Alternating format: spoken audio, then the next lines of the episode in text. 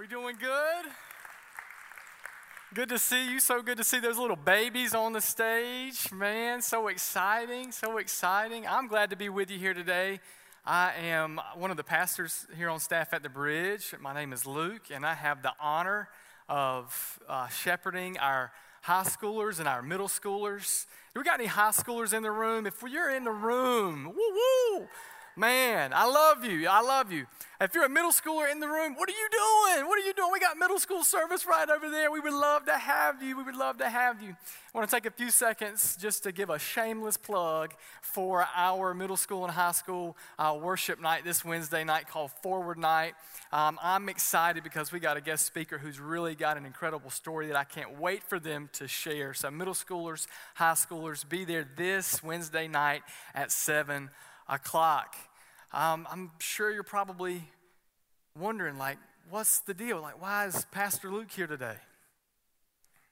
And where did he get that hat? Because that hat, man, I want that hat. Some of you are probably wondering, is he going to preach in that thing all day? I hope not. I'm not going to hear a word he says, but I'm here for something very serious today. I don't know how to say it, but to just come out and say it, but there, um, well, there's been a murder. Yeah, it's been a murder. And, uh, well, there's a killer on the loose. And so I want to figure out today, with your help, I want to figure out who that killer is. So I got my detective cap on, man. I'm ready to do some digging, ready to do some investigating. And I hope that you are too. And so we're going to start with Genesis 1 and 2. Okay, so I'm going to just kind of paraphrase this. You probably already know it, um, but Genesis is where it all starts. I'm going to make it really easy for you today. Okay, if you have never read the Bible before, you're just kind of getting into following Jesus, then all you've got to do is go to the very first book of the Bible, and there is where we'll be at today. But in the beginning, God created the heavens and the earth, and we see the creation account take place. And God, on the sixth day, creates humanity, and He says that it is good. He says that it is good. And then we find this man and this woman in the garden, and um, God told them, Don't eat of the tree, don't eat the fruit of the knowledge of good and evil. And so, um, you know the rest of the story. They end up doing just that. And the serpent is there, and the serpent is really the one that kind of starts things off and really, really gets Eve and Adam to really question God's goodness. And so they see that the fruit is good for eating, and they hear that it might bring them some wisdom, and so they go for it. And then what happens next is their eyes open, the scales fall off. They know the difference between good and evil. They see each other, and they see each other for the very first time in a, in a new way. They see that neither one of them is wearing clothes, and they're freaked out, and so they go and hide. And then they hear God is coming, and so they go and they hide from him. And then uh, God asks these two questions right here that I think are very interesting, and I want you to hang on to this for the rest of the day. He says, Where are you? Where are you? And Adam, he says, Well, um, I, I, we're in hiding because we heard you coming, and we're scared because we're naked. And then God says, You know, who was it that told you you were naked?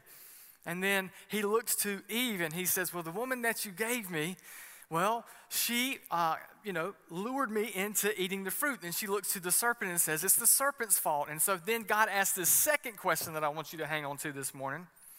He says, What have you done? And it seems as though, it, as if it could not get any worse in this moment. And this is just chapter three, the very beginning of the Bible. And it looks like, wow, can't get any worse than this until we get to chapter 4. And chapter 4 is a bit of a doozy. And so I want us to look at that together. Let's read that together this morning. Genesis chapter 4 right here on the screen. Adam made love to his wife Eve, and she became pregnant and gave birth to Cain. She said, With the help of the Lord, I have brought forth a man. Later, she gave birth to his brother Abel. Now, Abel kept flocks and Cain worked the soil. So we see uh, this parallelism right here of Cain and Abel. Cain's older, uh, Abel is younger. Cain works the soil. Uh, Abel, he keeps the flocks. And so it continues on in the next verse. In the course of time, Cain brought forth an offering some of the fruits of the soil to the Lord. And Abel also brought an offering, fat portions from some of the firstborn of his flock. This is where it gets a little bit hairy for these brothers. The Lord looked with favor on Abel and his offering, but on Cain and his offering, he did not look with favor. So Cain was angry and his face was downcast. And it continues on. Then the Lord said to Cain, Why are you angry? Why is your face downcast? He says, Don't you know that if you simply do what is right, you will be accepted? But if you do not do what is right, sin is crouching at your door. It's, it has a desire for you. You are going to have to master it. And it continues on. And we see that Cain invites his brother out into the field. And then he kills him. And then all of a sudden, God comes back into the picture and he asks the question, Where is Abel? And Cain says, I don't know. And it seems like he gets real smart. He says, Am I my brother's keeper? And then God tells him, He says, Your brother's blood is crying out from the soil. What have you done? And then we read where God tells him that he's going to be cast away from the land. And all of a sudden, in this moment, Cain continues to panic. And he says, This punishment that you're giving me is more than I can bear. I'm being driven from the land. I'm being driven from your presence. And he says, Someone will kill me. I'm scared that somebody's going to come after my life. And God says, It's not so. He says, As a matter of fact, if anybody kills you, then I'm going to give them a curse seven times worse than what you have. He says, I'm going to mark you so that when people see you, they will know not to kill you. And then Cain, we see, moves off and lives in Nod. And so this story is so interesting because when you read it, it seems as though you know exactly who the killer is. It seems very clear. I mean, the killer is obviously Cain. The motive is there. He's got that jealousy, that, that passion, that anger, that resentment. And it just, it looks like this is it. Cain is the killer of this story right here. There's the motive. The DNA itself cries out and tells on Cain. And God Himself even accuses him. And, uh, and Cain, he has no story here. I don't know what happened. It looks like Cain is the killer. This is a closed case. But when you look back at the text, you start to wonder what if this was not a solo job right here? What if Cain is just a hired hand? What if somebody else is really pulling the strings here? What if there's another killer? Well, if that's the truth, then there's a killer on the loose. And I would say that very same killer is in this room right now. And I would argue that maybe, just maybe, that killer is living in your house. So our job today is to find the killer. The title of today's message is Killer on the Loose. Would you pray with me? God, we love you. And we thank you, God, for this time together. Lord, we thank you for this opportunity to read your word, to dive into your word. God, we pray right now. We just want to stop And we just want to ask, Lord, for you to open up the eyes of our hearts that we may see wonderful things in your law today, God. We pray that you would refine us, God. We pray, Father, that you would take away anything that's not of you, Lord. Our prayer is that today, God, we would be able to find this killer and we would be able to deal with it head on. So, Lord, we ask for your help. We ask for your Holy Spirit's guidance. It's in your name we pray. Amen. Mm. Could you imagine how your life would change if we found out that there was a killer on the loose for real, for real? Like in Johnson County, here in Princeton, or in Wayne County. I mean, it would change your life if you knew that there was a killer on the loose. It would change the way you live your life. You would start to live your life with your guard up. You would be a little bit nervous you would, you would be a little bit cautious. You would question every single move that you make and the moves that other people make. You would start to, you know, distrust your own neighbor. Could that be them? Could that be the killer? I mean, there would just be this sense of panic in your life. You would always keep your guard up. And as long as you keep your guard up, you will naturally progress into self preservation mode self preservation mode where you start to look out for yourself. You do anything and everything you can to ensure your safety. You start looking out for you.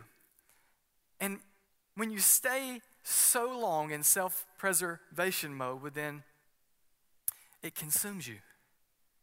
And you never really feel secure. You start to act in ways you don't typically act. You beef up your surveillance systems. You buy more cameras. You get more security. You double down. And in the process, you lose sleep. You become more anxious. You put the little sign out in your yard just so people know that you've got a security system. You put the little ADT sign right out there just because you just, you know, you want the burglar if they're coming into your house or the killer to come to you, Oh, okay, I can't go to that house because of the little sign. I mean, you do anything and everything you can to give yourself a sense of security, but we all know that you will never really truly feel secure until the killer is caught. You never will. Man, I think about a family member of mine um, a couple of years ago who came into the house one day and uh, they started talking about how things were a little out of place outside. It, it seemed like people were starting to, to mess with things. Things were not in the same place as they were where they left them. And we didn't really pay much attention to it then. But over time, we started to see this family member of ours uh, become a little bit anxious. Anytime there was a noise outside, go and peep at the blinds, look out the door. And eventually, over time, they bought a, a, a security system. They had it where they could look on their phone and check their cameras at any time. And we used to think, okay, going a little bit overboard. We don't see any of the things that you're talking about, don't hear any of the noises that you hear. And we just started to believe, like, oh man, he, he's really getting consumed with this. And we were a little bit concerned until until the day this family member of ours goes on vacation and gets a little notification that their door's been opened and none of the family's supposed to be home. And we look on the camera and there is footage of people inside the house. In that moment, just the hair on your neck stands up. All of a sudden, the security you once felt is gone. And so maybe maybe you don't know what it's like to have a killer on the loose in your area. Maybe you've never had anybody break into your house before. Maybe you've never known what it feels like to not feel secure in your own home, but I wonder if there are areas of your life where you feel like you're not exactly secure. Maybe for you it's work. Maybe even right now you're here this morning and you feel like your job is on the line. Maybe your boss doesn't like you. Maybe it feels like your coworkers don't like you. Maybe it feels like your coworkers are competition. Maybe, you know, the business was sold to another company and you're just uncertain about what's going to happen next. Maybe for you, your job feels like it's on the line. You don't feel very secure right now. Maybe for some of you, it's your marriage. You don't feel very secure in your marriage right now. It seems like there's some distance that has grown between you and your spouse, and you can't really put your finger on it, but you know something's not right. Maybe it's your past that continues to haunt you, or, or your spouse's past that continues to haunt you, and so you don't really feel secure. Maybe you feel like you're on the brink of losing your spouse. Maybe for some of you, the area of your life that you don't feel very secure is parenting. You're scared to death that you're going to somehow fail your children. And it's so easy to look at the other parents around you and think to yourself, man, if I was just more like them, maybe my kid wouldn't be behind. And maybe that's a point of your life that you feel like you failed your child. You see your child and they're a little bit behind of where they're supposed to be. And in your mind, you look at yourself, you point the fingers at yourself, and maybe I should spend more time. And you start to think about what the issue is, and you just don't feel secure. Maybe for some of you, you have older children that your relationship is, is, is strained. And maybe you don't even have a communicating relationship with that child, and, and, and that part of your life, oh my gosh, you feel like there is no security at all. Maybe for some of you, students specifically, maybe it's school. Maybe you just moved to a brand new school and you don't have any friends. And it's been very hard this school year to make some. Maybe you're falling behind academically and people are starting to notice. And so, right now, you feel like school is not a very secure place. Maybe for some of you, you are being bullied right now. And the last place you want to go is school. For some of you, maybe it's your finances. You never thought that you would be in this much debt, but you never saw that health scare come. Or maybe for some of you, it was debt that you got in the marriage, and we could go back to the marriage thing, and that's a part of the tension there, and you just don't know what to do. Maybe for some of you right now, you are on the brink, or you at least feel like you're on the brink of losing everything.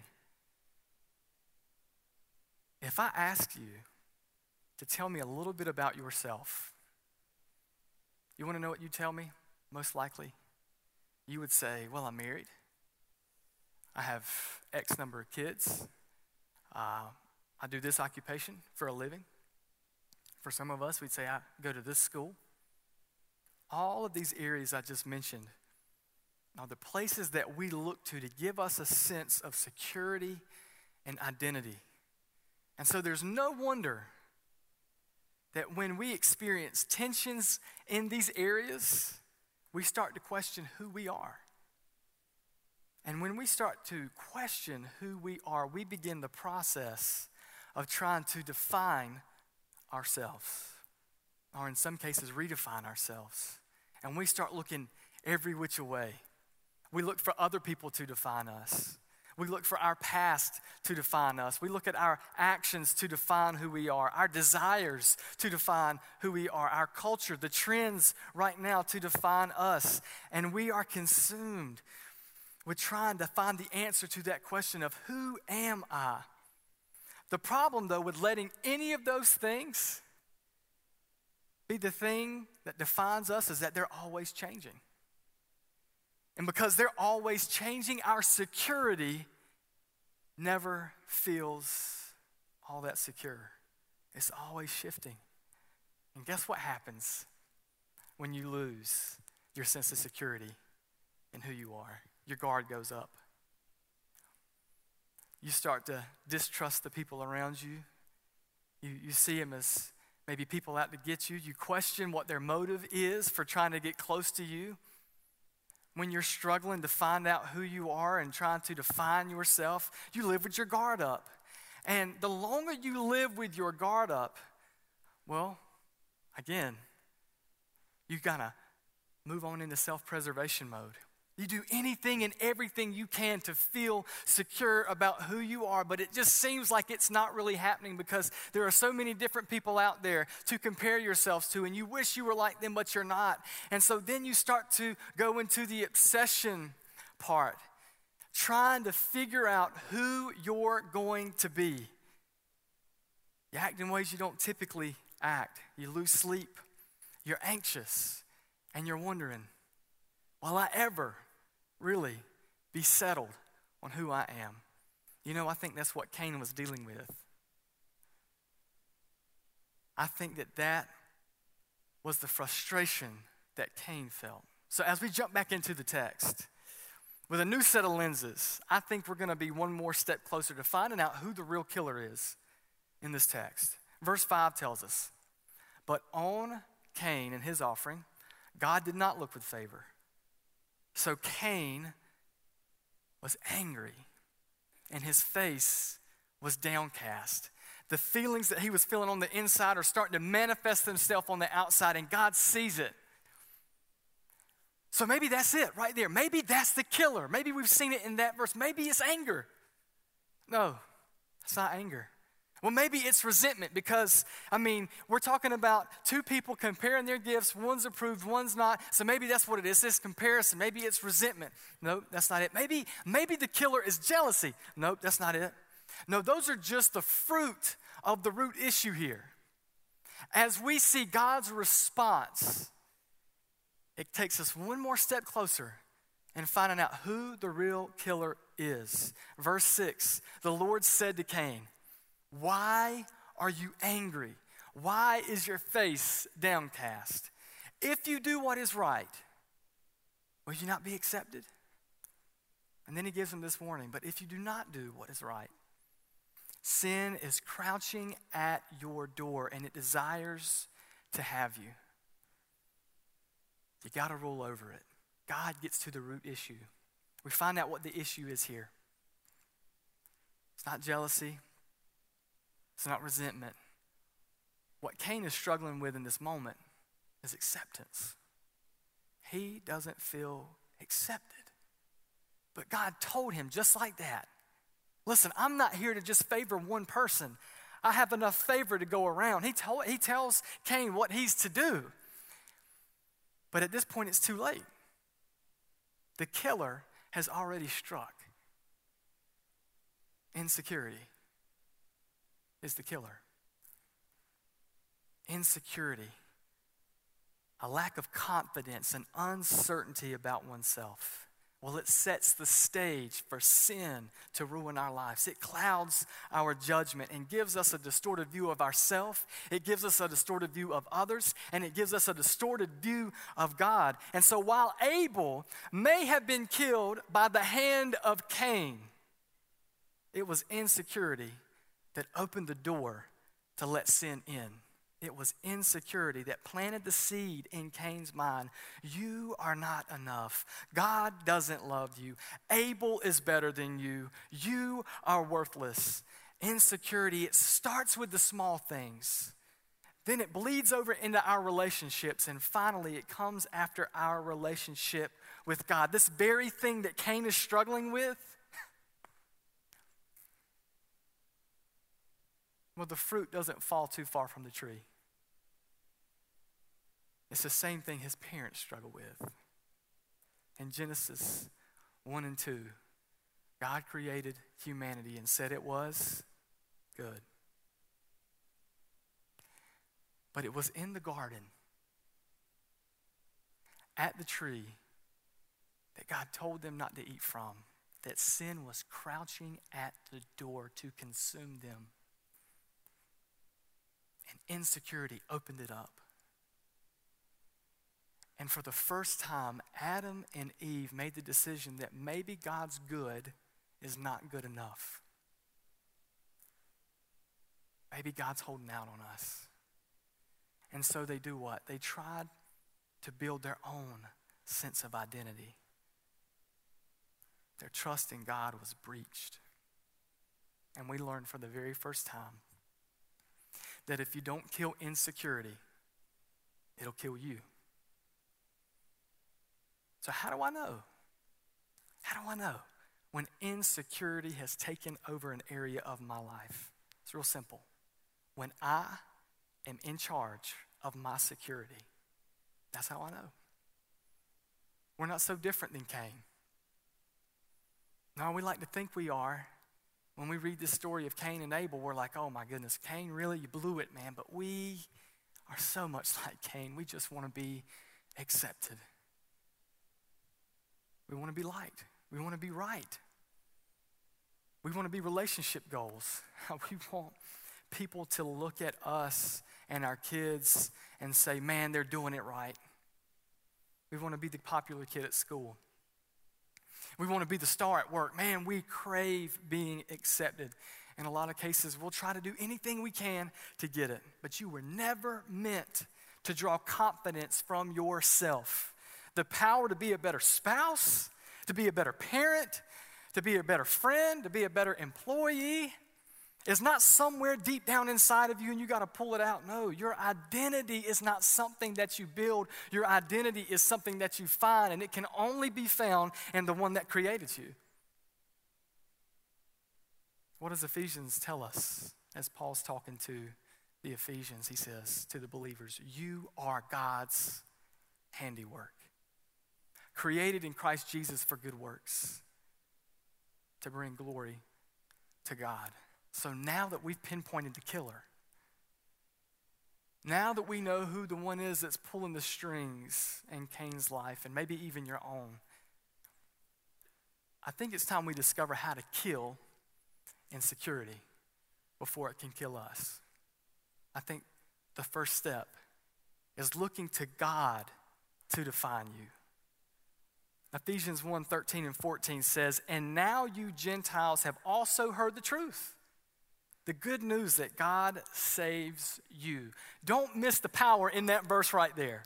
If anybody knows what it's like to feel insecure, it's the first century Gentiles because they don't have the history of the Israelites. They don't have the history of the Jewish people, the Jewish nation. They don't have that history. They don't know about all the prophets yet. They're just coming into this thing for the first time. They hear the good news of Jesus Christ. They've seen the miracles, they've seen him working, they've heard about the cross, they've heard about the work that Christ has done. And so now they're discovering for the first time, maybe, that God cares and loves about them, and they've accepted God's forgiveness. And so now, as we continue to read, it says, When you believed in Christ, He identified you as His own by giving you the Holy Spirit, whom He promised long ago. So now the Gentiles, and we're the Gentiles, by the way, the Gentiles now get to take part and something that was promised to the Israelites hundreds and hundreds of years ago. Because now,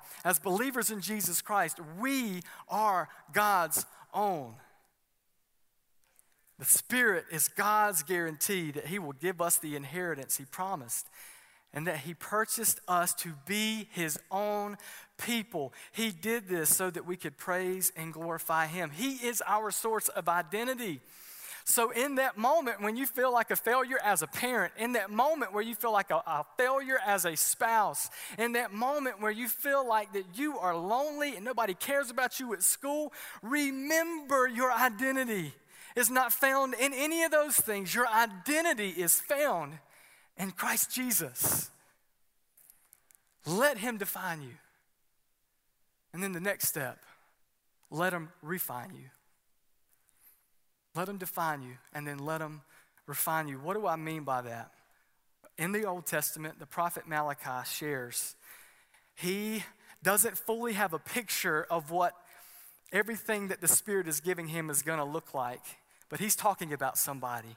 We, given the whole story, now that we know the whole story, know he's talking about Jesus. But in Malachi 3 3 through 4, he, Jesus, will sit like a refiner of silver I like the fact that it says sit.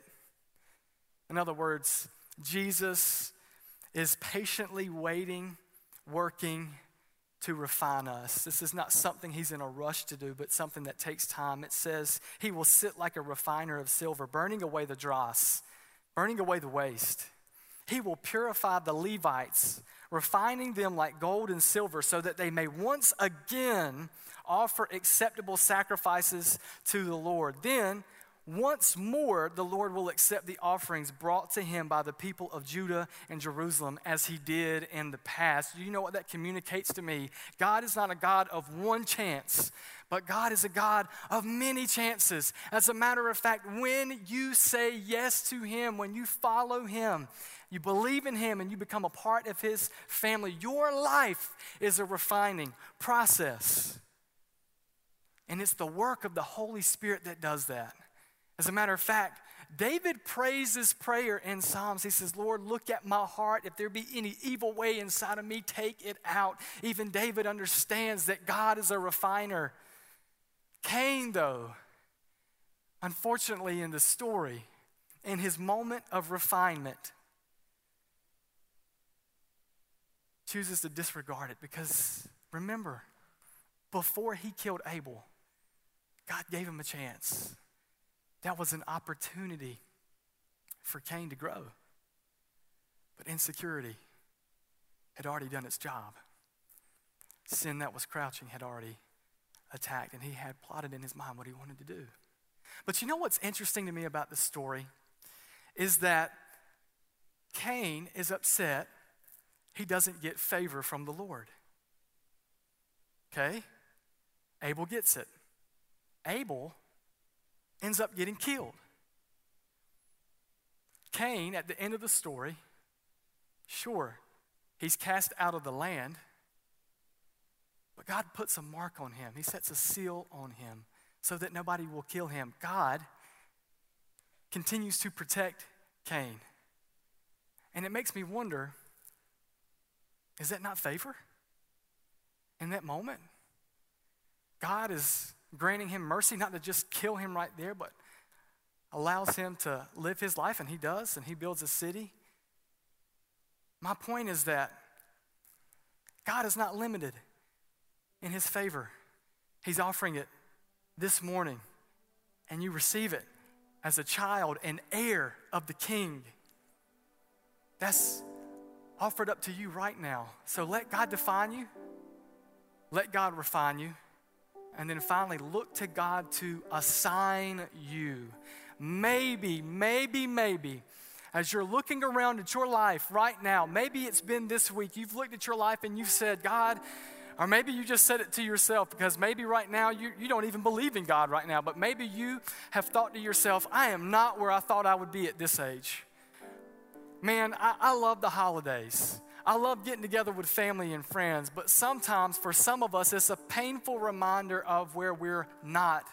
When we sit around the table and talk about what's going on in our life, sometimes that can be a sore subject because we feel like, man, we missed it somehow. We messed up and now we'll never get back on track.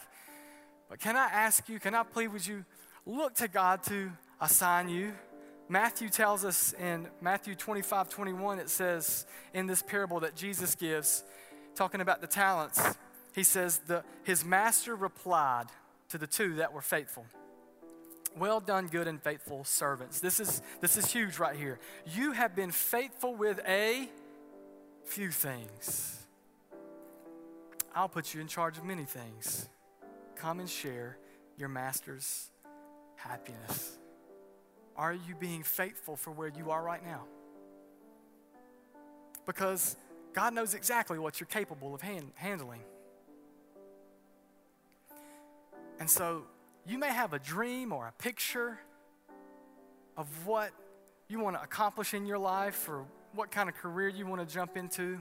God's word says that the heart of man makes plans, but it's God who establishes steps. And so, my question for you right now is in the little things, are you being faithful? Maybe for some of you, you're not exactly where you wanted to be. Can I tell you that this is a refining moment for you? God does not let anything go to waste, but He uses every single bit of it. So, wherever you are in your life right now, begin, if you haven't already, to thank God for it.